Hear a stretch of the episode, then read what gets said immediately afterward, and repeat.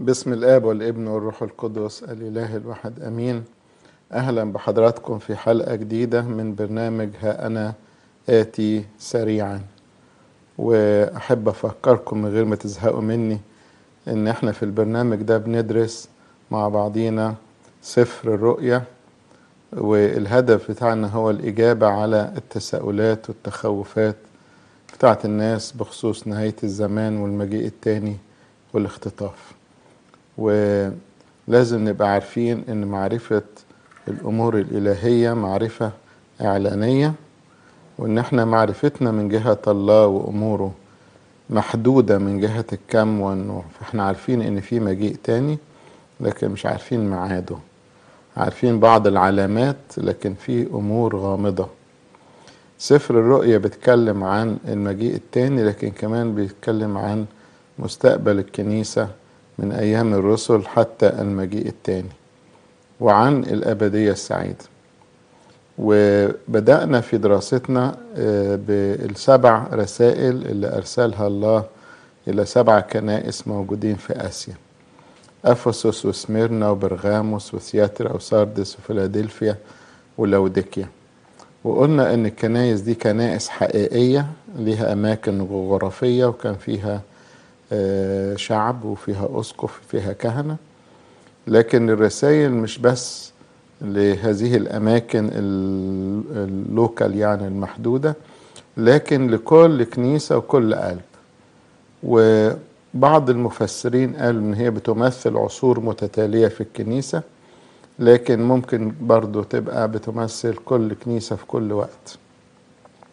كل رسالة بتتكلم الأول عن اسم المدينة وبعدين السيد المسيح يصف نفسه بوصف مناسب لأحوال الكنيسة دي وبعدين يرسل لهم رسالة مديح وتشجيع وبعدين رسالة عتاب ودعوة للتوبة وبعدين في الآخر يختمها بوعد بمكافأة الغالبين اللي يغلب.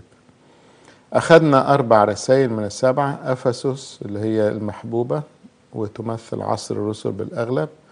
سميرنا اللي هي المرة ودي عصور الاضطهاد. برغاموس يعني الإقتران وتمثل العصور اللي فيها كان بدع وهرطقات وفيها مجامع بتناقش الأمور الإيمانية وتفرز الصح من الغلط.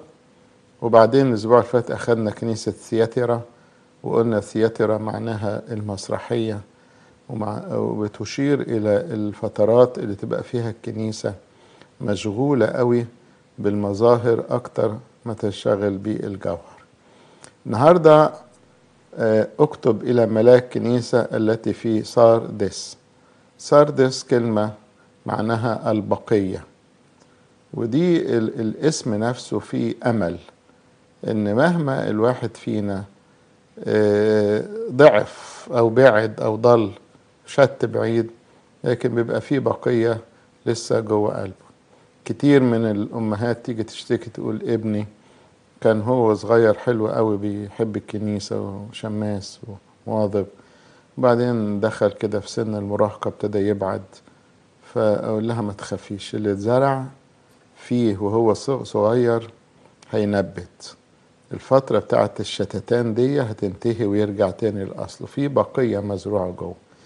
وعشان كده مهم جدا إن أنتوا أطفالكم تربوهم في مخافة الله وفي جو كنسي كويس وجو أسري دافئ وحلو ولما يكبروا اللي زرعتوه ينبت. لما بنيجي في مرحلة متوسطة كده بيبقى الواحد فيها لسه مش داري مش عارف نفسه. عشان كده يسموها سن المراهقة. بيبقى مشتت ما بين النضج وما بين الطفولة. فاحنا بنلاحظ إنه بقى غريب. مش هو ده ابننا اللي إحنا ربنا. ما تخافوش عليهم لأن في بقية لسه مزروعة جوه قلبهم ملاك الكنيسة التي في ساردس هو كان اسمه القديس ميليتون. وبعدين هنا ربنا بيوصف نفسه هذا يقوله الذي له سبعة أرواح الله وسبعة الكواكب. كلمة سبعة أرواح الله جت في الإصحاح الأول. نعمة لكم وسلام من الكائن والذي كان والذي يأتي ومن السبعة الأرواح التي أمام عرشه. آه، رقم سبعة رقم غريب شوية ليه يعني إشارات كثيرة في الكتاب المقدس. وفي بعض الأرقام كده يعني رقم أربعين رقم 12 رقم سبعين. آه، ومن ضمنهم رقم سبعة ليها برضو معاني. مثلا الزمن متقسم أسابيع. مش دي حاجة برضو تخلي الواحد يقول إشمعنى رقم سبعة؟ في مثلا سبع طغمات الكنيسة سبع أسرار الكنيسة. فهنا لما يقول سبعة أرواح الله أنتوا عارفين الروح القدس هو روح واحد. وفي صلواتنا بنقول واحد هو الآب القدوس واحد هو الابن القدوس واحد هو الروح القدس. ليه يسميه سبعة أرواح التي أمام عرشه؟ هنا سبع أرواح إشارة للروح القدس العامل في الكنيسة في السبعة أسرار. سبعة أسرار دي اتشرحت في مزمور يقول إيه؟ آه نهر سواقيه تفرح مدينة الله. لاحظ التشبيه النهر ماشي كده وفي سواقي بتفرح المدينة. طبعا المية لما تطلع من الترعة تسقي الأرض كأن الأرض بتفرح. فالساقية بتطلع المية. نهر ده الروح القدس. السواقي هي السبعة أسرار اللي بتروي الكنيسة. فتفرح مدينة الله. عشان كده سماهم سبعة أرواح الله. أما كلمة السبعة كواكب برضو ورد في الإصحاح الأول كلمة معه في يده اليمنى سبعة كواكب. سبعة كواكب دي هم ملائكة الكنائس. فلما يقول الذي له سبعة أرواح الله يعني الابن له الروح القدس وله السبعة كواكب يعني السقفة بتوع الكنائس دول بتوعه. عامل زي الكلمة اللي جت في سفر النشيد حبيبي لي وأنا له. إحنا بتوعه. حاجة فخر إن الله يقول فلان ده بتاعي. وإحنا نقول له إحنا بتوعك يا رب حبيبي لي وأنا له. سر في الإصحاح الأول يقول سر سبعة الكواكب التي رأيت على اليمين والسبع المناير. قال السبع كواكب هي ملائكة السبع كنائس والسبع مناير هي السبع كنائس. يعني ذات نفس سفر الرؤيا فسر الكواكب والمناير. واتفقنا إن كلمة سبعة ترمز إلى كمال الزمان. لأن الأسبوع يبدأ بالحد ينتهي بالسبت السبت دوت اللي هو اليوم السابع. وبعدين نبتدي أسبوع جديد يرمز إلى بداية جديدة وزمن جديد أو الأبدية. الله بقى قال له أنا عارف أعمالك أن لك اسما أنك حي وأنت ميت. مؤلمة جدا إن ربنا يقول للإنسان كده أنت في نظر الناس حي لكن في نظري أنت ميت. ودي أقدر أسميها خطية حنانيا وسفيرة. ليه بقى؟ حنانيا وسفيرة كانوا عندهم ملك. وبعدين شايفين كل الناس بتبيع ممتلكاتها وترميها تحت أرجل الرسل من كل قلبهم. فهم فكروا بنفس الفكرة دي. إحنا هنعمل زي بقية الناس وإلا يبقى شكلنا وحش. فإحنا نبيع الحاجة اللي ملكنا بس مش هنحط كل الفلوس عند الرسل. فناخد خلي جزء عندنا ونحط الباقي عند رجليهم. فيبان قدام الناس إن إحنا زينا زيهم مش أقل منهم لكن برضو ما إحناش إيه مجانين إن إحنا نحط كل حاجة هناك. ففي نظر الناس هم ضحوا لكن حقيقة الأمر هم كانوا مختلسين. بطرس الرسول سماها اختلاس. وقال لهم الحاجة بتاعتكم. كانت تبقى في ملككم. أنتوا ليه بعتوها؟ وليه لما تبيع تكذب؟ الخطية دي أنا أنا شخصيا خايف منها. ليه؟ لأن ممكن يكون شكلي عند الناس إن أنا بوعظ وبعلم وربنا باصص عليا في حاجة تانية يقول لي لا لا لا أنت أنت ليك شكل خارجي غير الحقيقة الداخلية. دي خطية حنانيا وسفيرة شوفوا دي الخطية اللي وقع فيها الكتبة والفريسيون.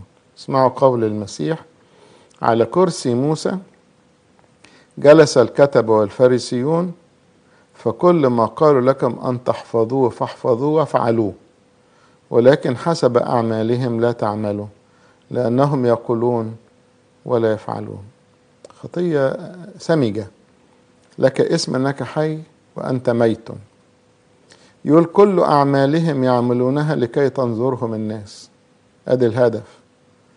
وعشان كده قال لهم ويل لكم يا الكتبة الفريسيون المراؤون لأنكم تعشرون النعنع والشبثه والكمون وتركتم أثقل الناموس الحكم والرحمة والإيمان. كان ينبغي أن تعملوا هذه ولا تتركوا تلك. في نظر الناس إن هم مدققين جدا بيعشروا حتى النعناع والشبت والكمون لكن في حقيقة الأمر تركوا أثقل الناموس الحكم والرحمة والإيمان.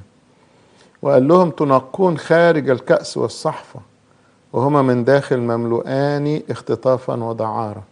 من بره هلا هلا ومن جوه يعلم الله من خارج تظهرون للناس أبرارا ولكنكم من داخل مشحونون رياء وإثما. الخطية دي أكتر ناس بيقعوا فيها هم اللي في الكنايس لأن ممكن واحد هو سعى أن يكون خادم وبقى من خدام الكنيسة له اسم أنه خادم لكن حقيقة الأمر بيخدم نفسه. واحد يشتهي الكهنوت ويسعى وراه ويمثل على الناس لغاية لما ينال مراده. كل الناس زكته للأب الأسقف. كل الناس فرحانة بيه. أول ما ياخد الكهنوت ما بقاش كاهن. شكله الخارجي كاهن لكن حقيقته قدام ربنا يقول لك اسم إنك حي وأنت ميت. فالرهبنة أنا أنا في نظر الناس راهب لكن هل حقيقتي من الداخل راهب؟ هل فعلا في بتولية حقيقية؟ هل في نسك حقيقي؟ هل في زهد في الدنيا؟ فخطية حقيقة مخيفة إن الإنسان يبقى شكله قدام الناس غير حقيقته أمام الله عشان كده ربنا بيعلمنا إن ما يهمكش كلام الناس خليك قدام ربنا هو ده اللي هيحكم عليك في الآخر الله مش هياخد رأي الناس. دايما بقول لكم العبارة دي.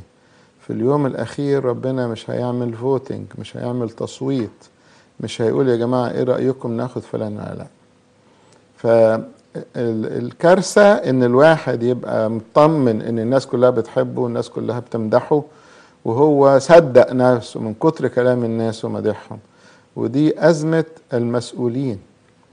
ممكن واحد يبقى في مركز فيلتف حواليه الناس اللي يحب يمدحه. انت اروع واحد انت احسن قائد انت احسن معلم انت احسن اسقف. فالواحد من كتر مديح الناس يصدق نفسه. ولو جه واحد قال له أنا بس زعلان إن أنت عندك الحتة دي غلط يزعل جدا. إزاي أنت بتنتقدني؟ ده كل الناس بتمدحني. عشان كده من الصالح إنك لما تكون مسؤول هات جنبك الناس اللي يقولوا لك ده غلط مش الناس اللي يسقفوا لك. الناس اللي يقولوا لك لا الحته دي غلط لأن دول هينوروك. لكن لما بتكون بتحب الناس اللي تقعد تقول لك تحت أمرك أنت اللي كويس أنت اللي بتفهم أنت إنقاذ الله لينا عشان كده ربنا حطك هنا. الواحد بيعمى عن حقيقة نفسه. وهي ربنا اللي هيقول لك اسم أنك حي وأنت ميت. اجتهد إنك تخلي جنبك اللي ينبهك لأخطائك مش اللي بيمدحك على الفاضي والمليان. عشان كده في العدد الثاني قال كن ساهرا وشدد ما بقي الذي هو عتيد أن يموت لأني لم أجد أعمالك كاملة أمام الله. وحشه قوي الواحد لما يكون ده حكم ربنا قال خلي بالك كن ساهرا دي معناها إيه؟ السهر في الكتاب المقدس مش معناها نصحى بالليل لأن اللي بيسهر طول الليل هينام طول النهار. لكن يقصد بيها إن الإنسان يكون مصحصح. من من الحاجات الجميلة في اللغة القبطية كلمة رويس معناها يسهر وكلمة إش رويس معناها حريص. لأن هو نفس الفعل يعني. إش دي بتاعت اللي يقدر يقدر أن يسهر معناها الحريص. كن ساهرا معناها خليك مصحصح. شدد ما بقى. يعني صحيح أنا في عتاب انك جواك حاجات وحشة بس أنا كمان شايف حاجات كويسة. شدد ما بقى يعني الحتة الحلوة قويها لحسن ده عتيد أن يموت. تخيل واحد داخل الغيط بتاعه لقى كل الزرع مضروب بدودة وكله دبلان. لكن في الوسط في حاجات كويسة. فيقول له خلي بالك لأن دي كمان هتموت. دي كمان هتدبل فابتدي ارعاها. فأنا دخلت غيط نفسي لقيت كل حاجة خربانة. بس في الوسط ربنا قال لي في حاجة منورة اهي خلي بالك منها. زي ما ربنا قال قصبة مردودة لا يقصف وفتيلة مدخنة لا يطفئ حتى يخرج الحق إلى النصر. فزي ما المسيح بيعمل لما يكون قصبة مردودة يبتدي يسندها علشان تقف على حيلها فتيلة مدخنة يبتدي يحوط حواليها عشان تشعلل تاني فده اللي هو ما بقى. وزي برضو في أشعية لما قال شددوا الأيادي المسترخية والركب المرتعشة ثبتوها. قولوا لخائفي القلوب تشددوا لا تخافوا. هو ذا إلهكم أهو ربنا جاي. الانتقام يأتي جاي ينتقم من الشيطان. وينتقم من أعداء الإيمان. جزاء الله هو يأتي ويخلصكم. فمهما كنا وحشين لكن ربنا شايف جوانا حتة باقية وهو نفسه هينفخ فيها لغاية ما تشعلل وتزهزه. عشان كده الإنسان فينا ما ينخدعش في ذاته. ربنا يقول كن ساهرا وشدد ما بقى لأن اللي بقى ده عتيد أن يموت لو ما خدتش بالك ولم أجد أعمالك كاملة أمام الله. لم أجد أعمالك كاملة أمام الله نحطها قدام عينينا لئلا نسقط في الكبرياء. أي حد فينا يبص على إنجازاته الروحية أو إنجازاته الخدمية؟ أنا ساهمت في بناء هذه الكنيسة. أنا اللي أسست اجتماع كذا. أنا اللي عملت كذا. فربنا يقول له خلي بالك أعمالك مش كاملة قدامي. ولذلك ربنا يسوع المسيح قال إيه؟ متى فعلتم كل ما أمرتم به فقولوا إننا عبيد بطالون لأننا إنما عملنا ما كان يجب علينا.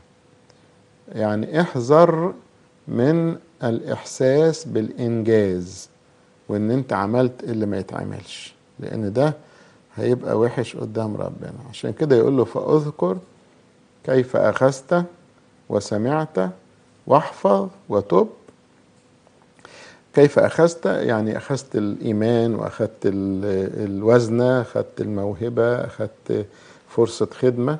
واحد ربنا اداله فصل في مدارس أحد. واحد ربنا اداله يبقى كاهن على كنيسة. واحد ربنا اداله يبقى أسقف على إبرشية اذكر كيف أخذت.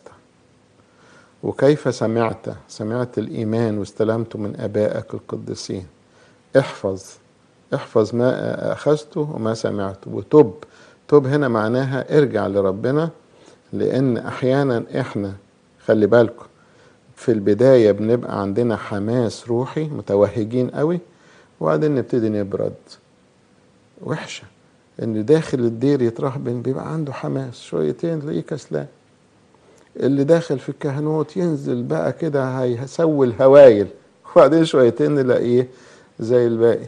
اللي داخل خدمة حاسس بالنشاط والحيوية بعدين يعتاد اللي بدأ حياة روحية بادئ بنشاط وحماس وبعدين شويتين يكسل. اللي ابتدى صيام شوفوا ياما إحنا في بدايات الصيام الكبير ولا غيره نبقى عندنا شعلة نار كده وبعدين شويتين الحكاية تبرد. فربنا يحب إن إحنا نبتدي يحب إن إحنا نستمر. عشان كده قال احفظ وتب. فإني إن لم تسهر ما كنتش حريص. أقدم عليك قلص. طبعا أقدم عليك دي ممكن يكون المجيء التاني. قلص معناها في ميعاد لا تعلم أي ساعة أقدم عليك محدش يعرف الميعاد. أو الموت. ما هو الواحد ممكن هو قاعد يتكلم روح تطلع. فربنا بيقول خليك حريص لأنك ما تعرفش إمتى هيجي. لأنكم زي ما قال معلمنا بولس في تسالونيك الأولى أنتم تعلمون بالتحقيق أن يوم الرب قلص في الليل هكذا يجيء لأنه حينما يقولون سلام وأمان حينئذ يفاجئهم بهلاك بغتة كالمخاض للحبلة فلا ينجون. فالواحد يبقى حريص دايما لأن ما نعرفش إمتى هيجي ربنا يسترد الوديعة بتاعته زي ما بنقول. سيأتي قلص في الليل يوم الرب. الذي فيه تزول السماوات بضجيج وتنحل العناصر محترقة وتحترق الأرض والمصنوعات التي فيها. فالواحد دايما يبقى واخد باله ودايما حريص. يعني في بعض أماكن الدراسة معاهد أو كورسات أو حاجة زي كده ممكن الأستاذ يفاجئ الطلبة يقول لهم طلع ورقة خد السؤال ده جاوب دلوقتي. طب أنت ما قلتلناش آه إن في امتحان. يقول لا ما أنتوا تكونوا دايما في حالة استعداد. دايما دايما في حالة استعداد. فانت عارف زي إيه؟ دكتور جاله مريض. حاجة أول مرة يشوفها. ما يقولش أنا ما ذاكرتش. أنت لازم تذاكر لازم تبقى فاهم لازم تبقى مستعد لمواجهة أي طوارئ. فإحنا دايما نكون جاهزين بيعجبوني الشباب اللي في الكشافة عشان عندهم شعار اللي هو يكون مستعدا يكون دايما مستعد لخدمة الناس. فحط قدامكم الشعار ده كن مستعدا مستعد للقاء إلهي. أي وقت يجي نبقى فرحانين. نستقبله بفرح مش مش برعب. لأن الإنسان المستعد هيبقى ناجح. يكمل يقول له عندك أسماء قليلة في سردس لم ينجسوا ثيابهم. يا بختهم الثياب هنا يقصد بها الجسد لأن الروح لابسة جسد فالجسد ده هو الثياب بتاعتنا. ففي ناس أسماء قليلة في سردس هنا معناها برضو البقية. ما كلمة سردس قلنا معناها البقية. لو هتطبقها على قلبك يبقى عندك جوه حاجات كويسة كده ربنا شايف إن هي لسه منورة.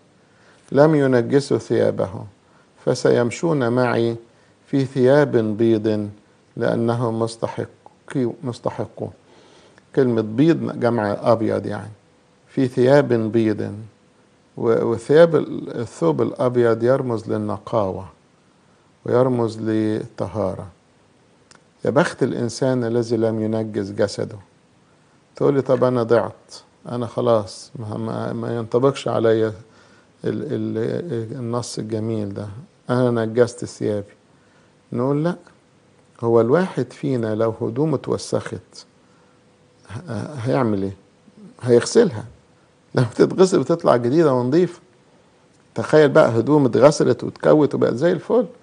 طيب إذا كنا إحنا بنعرف ننظف الثياب بتاعتنا. الله مش هيعرف ينظف أجسادنا؟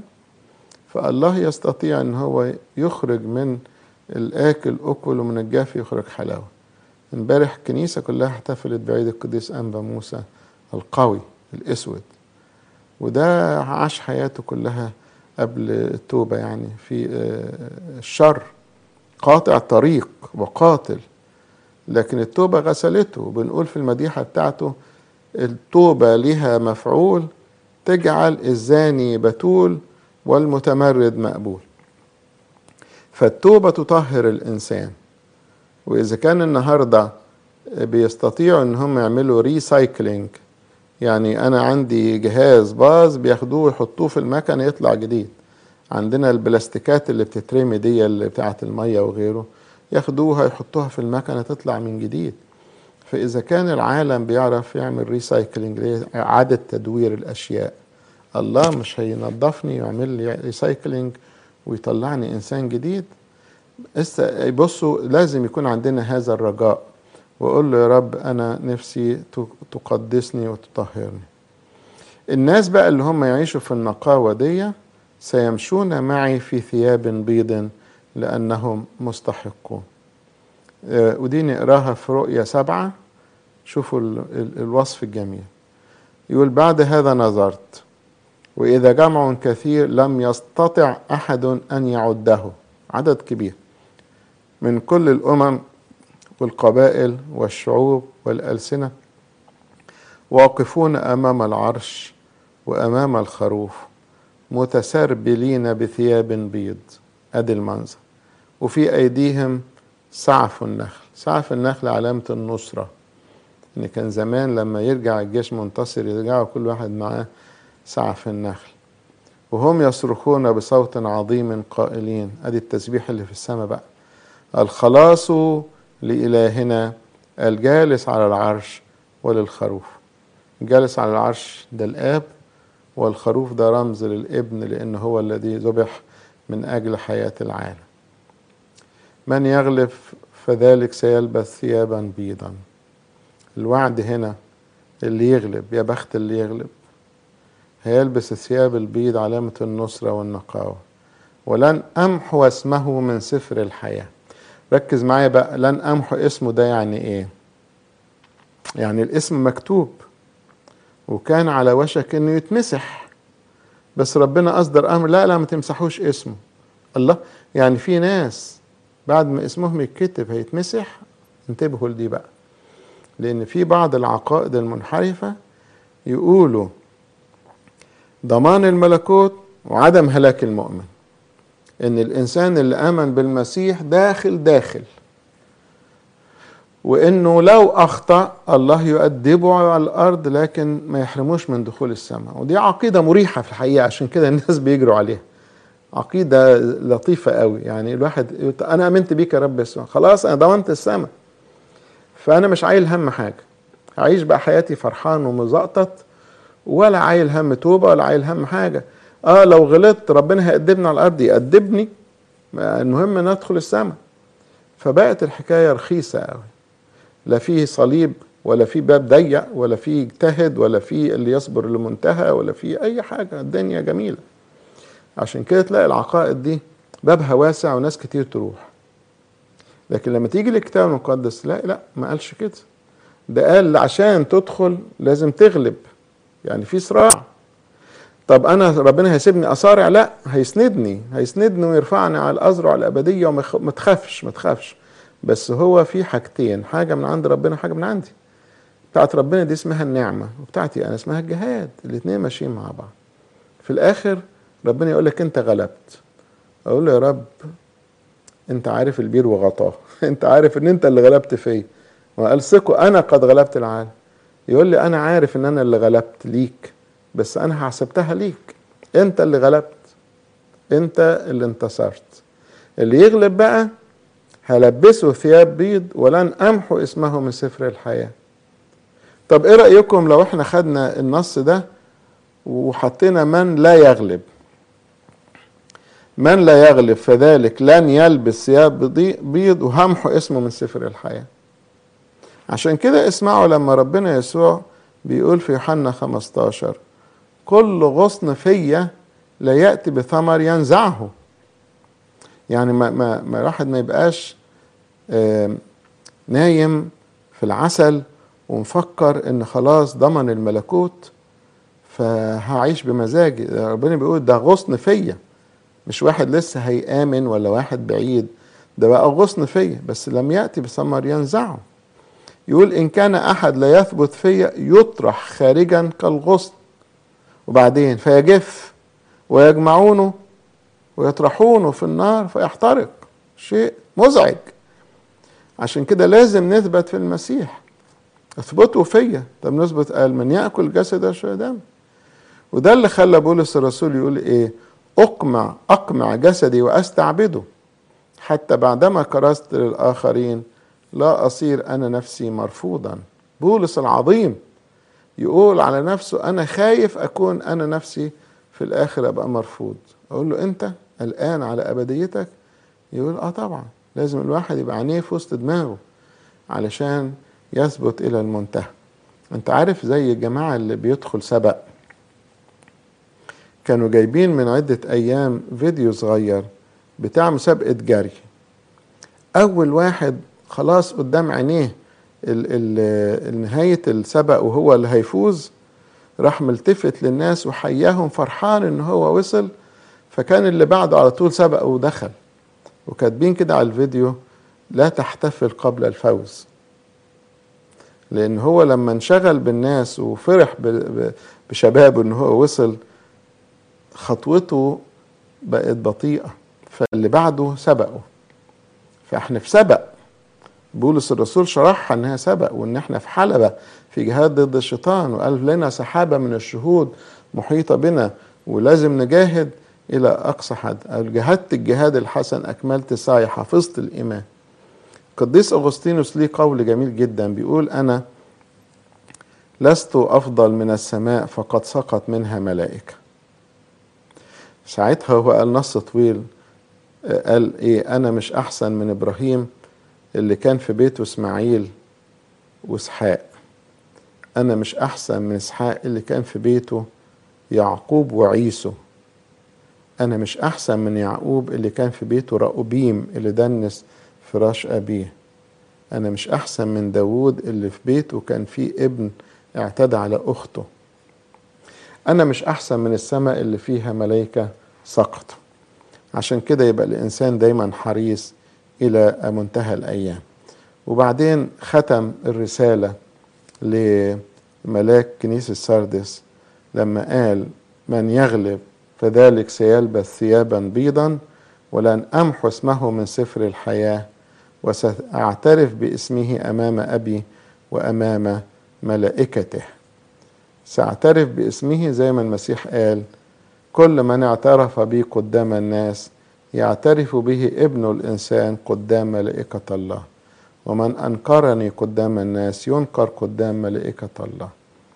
طبعا من أنكرني قدام الناس داخل فيها كمان واحد آمن بالمسيح لكن أنكره.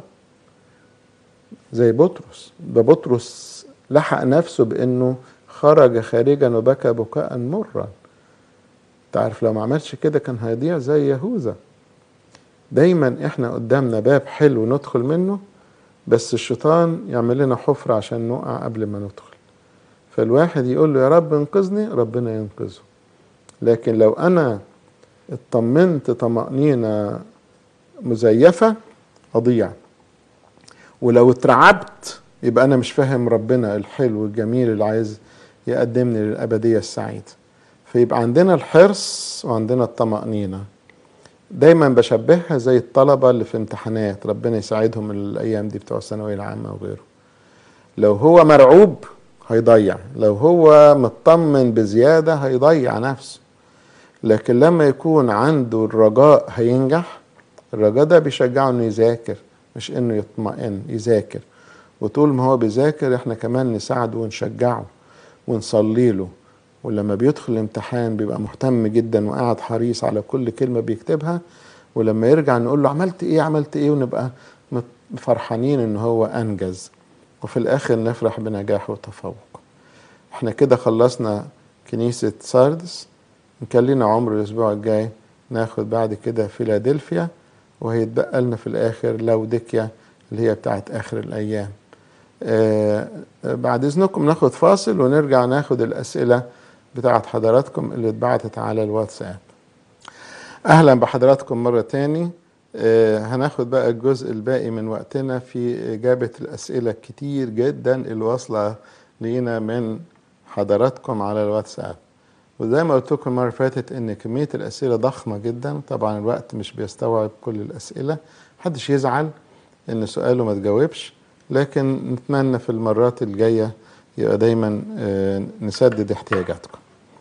ودايما بناخد الأسئلة الأحدث فاللي بعت سؤال من زمان معلش يتعب بيبعته تاني عشان يبقى داخل واخد دور.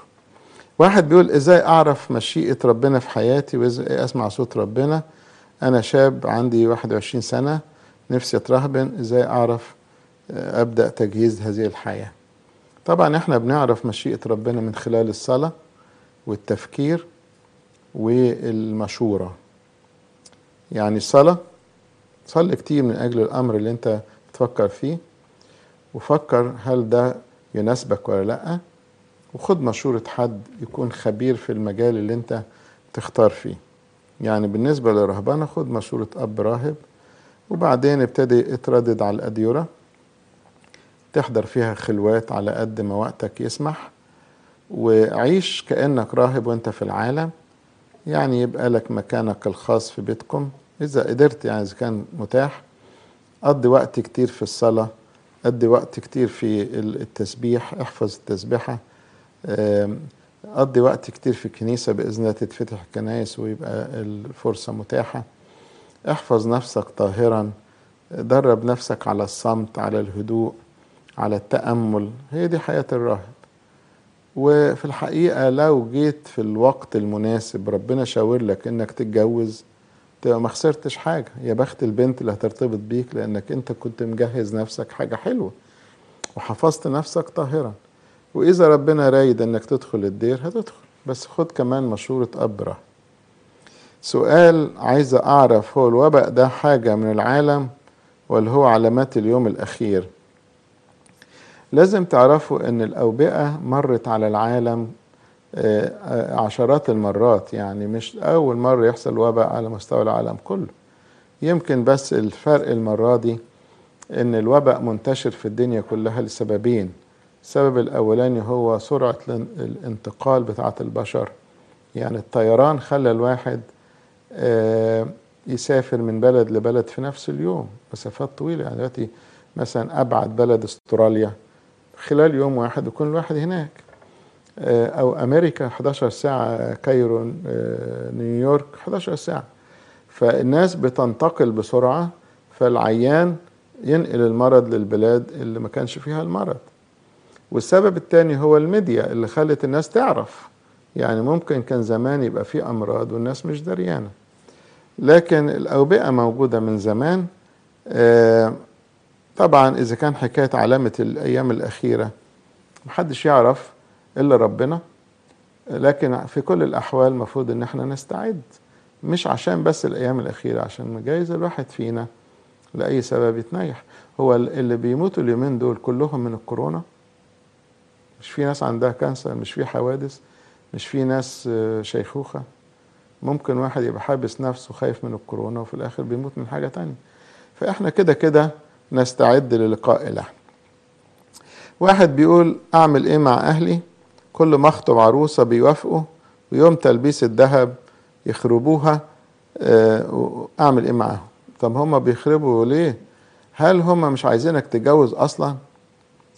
أما أحيانا بيحصل حاجة زي كده. أنت تناقش معاهم في هدوء قول لهم أنتوا ناويين يعني كل ما أدخل في مشروع تبوظوه هل هناك أسباب منطقية موضوعية في كل قصة؟ عشان ما نحكمش غلط.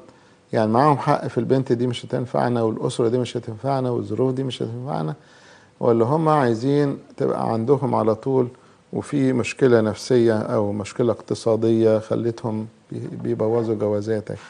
تتناقش معاهم وياريتك تدخل أب كاهن في الموضوع. حد بيقول أنا جوايا خوف ورعب من الموت ومن الفيروس بعد اعيط من غير سبب ما أعرفش أنام من كتر الخوف. طب وبعدين؟ حصل إيه بقى؟ حليت المشكلة؟ يعني أنت دلوقتي مرعوب وبتعيط وما بتنامش سواء راجل أو ست يعني. اتحلت المشكلة؟ الواحد يفكر بطريقة إيجابية. يعني أنا أعمل إيه علشان الخوف ده يروح مني؟ اولا من جهة الموت نستعد للقاء الهنا نتفكر في السماء ومجدها وجمالها وحلاوتها. هو الواحد فينا لما يكون رايح رحلة ما ينامش طول الليل من الخوف ولا من الفرح. لما يكون مكان جميل هتروح تتمتع فيه ثلاث أربع أيام في مؤتمر ولا في مصيف ولا في خلوة ولا في حاجة. مش واحد بيبقى فرحان. لكن لو قالوا له بكرة هتروح السجن طبعا لأ. حاجة مرعبة. طب أنت لما بتفكر في الموت بتفكر في السجن ولا بتفكر في الفردوس؟ ما هو لو في الفردوس حاجة حلوة ليه اشتهاء. فخايف ليه؟ تقول لي عشان أنا مش مستعد استعد. بسيطة جدا. بدل ما نقعد خايفين ضيع وقتنا في الخوف. ابتدي قدم توبة ابتدي صلي ابتدي افرح بربنا ابتدي سبح. حس بحياة السماء المليانة بالفرح والنور الجميل. طب من جهة الفيروس بدل ما أنا رعوب من الفيروس نعمل احتياطاتي. ده كل الدكاترة قالوا لنا مجرد تغسل ايديك بمية وصابون كل شويتين. طبعا مش كل ثلاث دقايق ولا يبقى وسواس يعني. هتبقى في أمان. لما بتشرب سوائل سخنة كتير تبقى في أمان. لما بتاخد فيتامين سي مش لازم نسحب الدواء من السوق لكن برتقان ولا ليمون ولا غيره الفواكه اللي فيها فيتامين سي هتبقى عندك. لما تعمل حبة تمارين رياضية بتخلي عندك المناعة قوية. بدل ما نضيع وقتنا في حاجة سلبية ما كئيب وحزين وزعلان وخايف خليك إيجابي. حد بيقول كل مبدأ في قراية الكتاب المقدس حاجات كتير ومعاني مش فاهمها فما بكملش. برافو. طب انت لما ما كملتش فهمت؟ وبرضه نفسي دايما مشاكلنا نحلها بطريقة معقولة. أنا عمال أقرأ كتاب مقدس مش فاهم. أول ما سبته بقيت فاهم؟ ولا أدور في المعاني؟ النهارده بقت الحكاية متاحة جدا إن أنت تفهم المعاني. اولا البرامج اللي على التلفزيون ما ببطلش 24 ساعة. كل القنوات الفضائية بتاعت كنيستنا القبطيه نمرة اتنين النت. ده إحنا عندنا موقع أنبا قبطي ارثوذكسي اكتب تفسير آية كذا هتلاقي موجود على طول التفسير عندك. أو في برنامج اسمه كاتينا برضو عاملينه شباب قبطي في أعتقد في كندا أو في أمريكا. بالعربي فيه بالإنجليزي. بتنزلوا ابلكيشن كده على الموبايل مجانا. في كتاب مقدس تطلع الآية تدوس عليها يطلع لك التفاسير. غير كده ممكن تسأل حد أباء كهنة خدام حد بيقرأ كويس لكن ما سيبش نفسي بدون معرفة. ما يصحش نروح لربنا نقابله ويقول انت قريت كتاب مقدس؟ أقول له في الحقيقة ما فهمتوش وأنا جاي لك كده مش فاهم حاجة. بيقولوا نفس الحكاية لما بصلي بالمزامير مش فاهم كلام كتير بحسش بروح الصلاة وقراية الكتاب عشان كده يجب إن إحنا نعالج عدم الفهم بالمعرفة مش بالانسحاب. حد بيسأل ابني عنده 32 سنة. أنا اتهونت فيه وهو صغير لأني كنت صغيرة دي مامته يعني. وطبعا ده مش مبرر. دلوقتي طبعا السن كبر ودرست في خدمتي عيالي بيرجعوا لي هو عكس كده تماما. يعني هي عايزة تقول أنا لما كنت صغيرة ما عرفتش أربي ابني وبعدين مع الوقت أنا ابتديت أتعلم حاجات كويسة ففي الخدمة بعرف أخدم ولاد الناس. وابني مش بيرجع لي. تعبانة جدا وخايفة عليه جدا لأنه رافض التناول ورافض الكهنة. من كتر مواضيع الشباب في الخدمة كتير خايفة أحسن أحس إني كويسة ولا أنا جدا مش عايزة أزعل ربنا بحاول صلي لي من فضلك وعندي كورونا. اولا ربنا يشفيك من الكورونا ولازم نعرفه إن في عدد كبير جدا من الناس اللي أصيبوا بكورونا خفوا يعني نسبة الوفاة قليلة جدا بالنسبة لأمراض أخرى. أما حكاية إن ابنك عنده 32 سنة ده سن مش ممكن هيسمع كلامك مش ممكن ده راجل.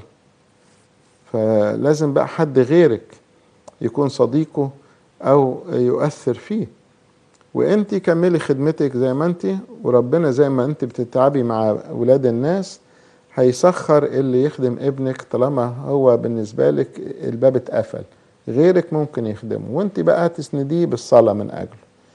أما حكاية عشان انت بتخدمي كويس شباب وحاسة خايفة لحسن تكوني تتكبري يعني افتكري سامحيني في الكلمة يعني إن انت ما خدمتيش ابنك. فكل ما الشيطان يحاربك إن انت رائعة وخدمتي تقولي طب ما أنا ابني اللي هو أولى بخدمتي ما عرفتش اخدمه فتتوزن الأمور. أعمل إيه عشان أجد نعمة أمام ربنا وما انخدعش بمديح الناس؟ آه طبعا أجد نعمة في عينين ربنا دي بالصلاة. إن أنا أتكلم معاه وألقى عليه همومي وأحمالي وأتوسل إليه إنه يشملني برحمته. وما أقولوش يا رب أنا عملت وسويت ما تعملوش زي الفريسي لكن دايما قرع الصدر وكلمة اللهم ارحمني أنا الخاطي دي بتحرك قلب ربنا. اللهم ارحمني أنا الخاطي ينزل لبيته مبررا وجد نعمة. لكن أشكرك إني مثل لست مثل باقي الناس. يقول له لا أنت مش مش حلو في عيني. أما حكاية ما ننخدعش بمديح الناس نتذكر ضعفاتنا. خلي اللي يمدح يمدح. وأنت ودن من طين ودن من عجين. يمدح. لكن أنت مش مصدق لأن عارف ضعفاتك وخطاياك. هل شاول الملك حضر روح صمويل عن طريق العرافة؟ طبعا القصة دي ليها تفسيرين. في ناس قالوا لا ده الشيطان هو اللي تشكل بشكل صمويل ودي مش غريبة لأن الكتاب قال إن الشيطان ممكن يظهر في شكل ملاك من نور. وفي ناس قالوا لا ما هو صمويل اوريدي كان محبوس في الجحيم تحت سلطان الشيطان. فممكن ربنا يسمح إن الشيطان يطلعه بالتحضير الأرواح دوت خصوصا إنه قال معلومة صح. قال لشاول إن أنت هتتهزم في الحرب وبكرة تبقى معانا معانا يعني في الجحيم. على فكرة دي من ضمن الآيات اللي بتثبت إن الأنبياء والآباء كانوا في الجحيم. لأن في ناس مش بيؤمنوا بدي أنتوا عارفين كده. لما بنقول في القداس نزل إلى الجحيم من قبل الصليب عشان يحرر النفوس اللي في الجحيم ويوديها الفردوس دي عقيدة عندنا إحنا الأرثوذكس وعند الكاثوليك. لكن في طوايف تقول لك لا لا ما حصلش. وهتالي من الكتاب المقدس عارف إيه. فهنا من ضمن إن صمويل قال له بكرة هتبقى معانا معانا يعني في الجحيم. هل الصلاة من أجل المنتقلين تفيدهم؟ وهل ممكن تغير نهايتهم في الدينونة؟ لا. الإنسان اللي انتقل خلاص قضيته اتحسمت. لا توبة ولا غفران بعد الموت لكن الصلاة من أجل المنتقلين بتنفعهم في إيه؟ إن الخطايا السهو وال يعني عدت كده من غير ما ياخد باله أو ملحقش يعترف بيها الكنيسة بتكمل توبته بأشيط الراقدين وبالصلاة على الراقدين وبالتراحيم والتذكارات فتتغفر زي ما المسيح قال من جهة التجديف على الروح القدس قال أما من يجدف على الروح القدس فلن يغفر له لا في هذا الدهر ولا في الآتي. معناها السهوات والخطايا دي تتغفر في الدهر الآتي بسبب صلوات الكنيسة. لكن ما عندناش حكاية إن واحد كان في الجحيم ولما نصلي له كتير ربنا ياخده يحطه في الفردوس ما عندناش دي خالص. لكن إحنا بنصلي من أجل الناس اللي هم في الفردوس. ونقول نيحهم. هل شكل وهيئة المسيح اللي كان من ألفين سنة على الأرض بالجسد هنشوف نفس المنظر في الأبدية؟ آه طبعا. المسيح بنفس الجسد اللي اتولد به من العذراء واللي عاش به على الأرض واللي ذاق به الآلام والموت واللي قام به هو نفس الجسد هو اللي موجود دلوقتي في السماء. بس أخذ مجد في هذا الجسد بسبب القيامة. ونفس المجد ده إحنا هناخده في أجسادنا لما نقوم. ونبقى زيه. زي معلمنا يوحنا قال كده نكون مثله لأننا سنراه كما هو. وبولس الرسول والكلام ده هناخده في تفاصيل وإحنا بندرس سفر الرؤيا طبيعة جسد القيامة. فهو نفس الجسد لكنه يعني واخد مجد زي بالظبط اللحظة بتاعة التجلي. فوق جبل التجلي بطرس ويعقوب ويوحنا شافوا المسيح اللي هو ما اتغيرش يعني ما هواش جسد آخر. لكن هو نفس جسده اللي عايش بيه في وسطهم بس بان لهم بالمجد. هذا التجلي مستمر في السماء من لحظة قيامة المسيح وإلى الأبد. وإحنا زي ما كان إيليا وموسى متجليين مع المسيح إن إحنا هنتجلى معاه في الأبدية السعيده آه صاحب الشغل غير يوم الأجازة من الحد ليوم تاني. آه ممكن أنت في الحالة دي تحضر القداس يوم الحد بدري. وكنايس عاملة قداس بدري دايما من ستة لتمانية ونص يوم الحد. مخصوص عشان الناس اللي ما عندهمش أجازة يوم الأحد. إذا كان أنت قبل كده أجازتك يوم الأحد وكان ليك فرصة تصلي قداس تاخد راحتك فيه لكن بقية البشر مش اجازته يوم الأحد فربنا مش زعلان من كل الناس. بس ابتدي يوم الأحد دايما بقداس. في سفر الرؤيا ست رسائل موجهة إلى ملاك الكنيسة التي في كذا إلا كنيسة اللودكيين لماذا؟ لا طبعا. في رسالة اللودكيين هندرسها. في آخر رسالة اللي هي سبعة. هم سبعة مش ست. بص عليهم كويس هتلاقيها. في رؤية 22 الآية بتقول أغوت الناس أن يأكلوا ما ذبح للأوثان. أنا بخدم فصل من أمهات إخوة رب بيلبسوا جلاليب بيروحوا ياخدوا لحمة ومش عارفين هل اللحمة دي مذبوحة للأوثان؟ بولس الرسول حسم الأمر ده. قال كل ما يباع في الملحمة كلوه غير فاحصين لأن لا يوجد وثن. سؤال هل المستير ممكن ينقل عدوى؟ ما حصلش ومش هيحصل. حدش يخاف من المستير.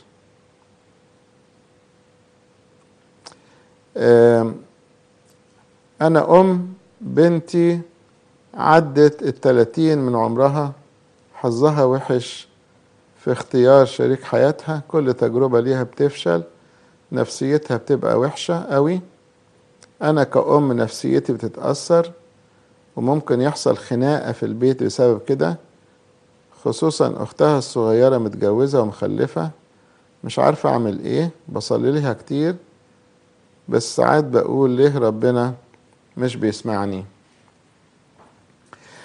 أولا كونها هي عدت سن التلاتين ولسه ما اتجوزتش. دي مش أزمة كبيرة. الأزمة لو كانت اتجوزت واحد بيمرر عيشتها ومش عارفة تتطلق. لكن كون البنت ما اتجوزتش دي مش كارثة. وبعدين حضرتك بتعملي غلطة إن هي كل ما بيكون في فرصة وتفشل أنت بتتخانقي معاها. يعني هي هتلاقيها من فين ولا من فين؟ لا عارفة تتجوز ولا عارفة في بيتها تبقى مستريحة؟ يقول لك تحصل خناقة في البيت بسبب كده. طب هي ذنبها إيه؟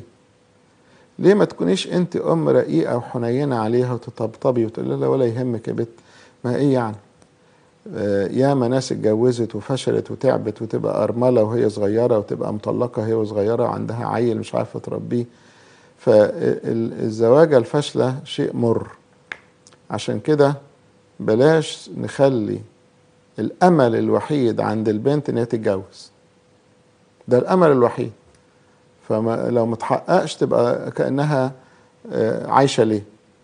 عايشة ما هي ممكن تعيش وتنتج وتبقى بتشتغل وبتجيب فلوس وتصرف على الناس حواليها وتخدم في الكنيسة وتخدم أطفال غيرها وتخدم في ملجأ وتخدم وتشبع حياتها. صحيح الجواز ده حاجة كويسة لكن افرض ظروفها كده.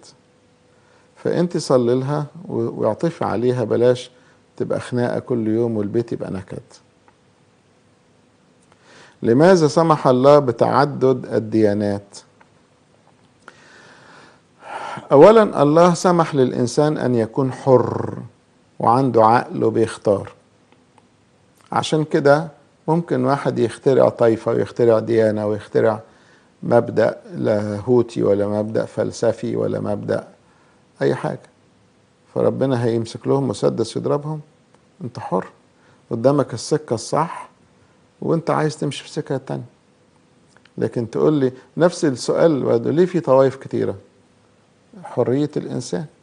يعني دلوقتي لو أنا بتكلم معاكم في شرح سفر الرؤيا وفي واحد مش مقتنع بأي كلمة أنا قلتها. هعمل معاه إيه؟ أنت حر. كنيسة بتقول إيمان معين وأنت مش مقتنع هنعمل معاك إيه؟ حر واحد بقى طلع وقال يا جماعة الكلام ده كله كلام فاضي أنا هقول لكم الكلام الصح. وفي ناس صدقته مشيت وراه. نعمل لهم إيه؟ مفيش مبدأ في الكتاب المقدس إن اللي يخالف الإيمان نرجمه أو نقتله. فده في حرية. فأنت عقلك في راسك تعرف خلاص. حد بيسأل كلمة إسرائيل جت في الكتاب المقدس بأكتر من معنى. لا إسرائيل ده اسم راجل اللي هو يعقوب. ربنا قال له مش هيبقى اسمك يعقوب هيبقى اسمك إسرائيل. وإسرائيل معناها رجل الله أو قديس الله. هذا إسرائيل الرجل ده خلف 12 شاب. ال 12 شاب دول بقوا متجوزين وعندهم عائلات. كل عيلة من دول اسمها سبط. ال 12 سبط دول يكونوا شعب اسمه إسرائيل. فيبقى إسرائيل بمعنى الرجل اللي هو يعقوب بمعنى الشعب اللي هو شعب إسرائيل وبمعنى الدولة اللي موجودة حاليا باسم إسرائيل. في قراءتي لسفري المكابيين لا أشعر أني أقرأ الكتاب المقدس وأشعر بالتأنيب أني لم أقرأه. هي أسفار تاريخية يعني فيها تاريخ لشعب بني إسرائيل في الفترة الأخيرة اللي هي أيام حكم اليونانيين اقرأهم واعرف القصة اللي فيهم زي ما بنقرأ أسفار الملوك وصمويل وغيره. طبعا الوقت بتاعنا راح خلص فنأجل بقية الأسئلة للمرة الجاية لنا عمر. ربنا يبارك حياتكم يملكوا بالنعمة وإلى اللقاء بإذن الله الأسبوع الجاي في نفس الميعاد لإلهنا المجد الدائم إلى الأبد. آمين.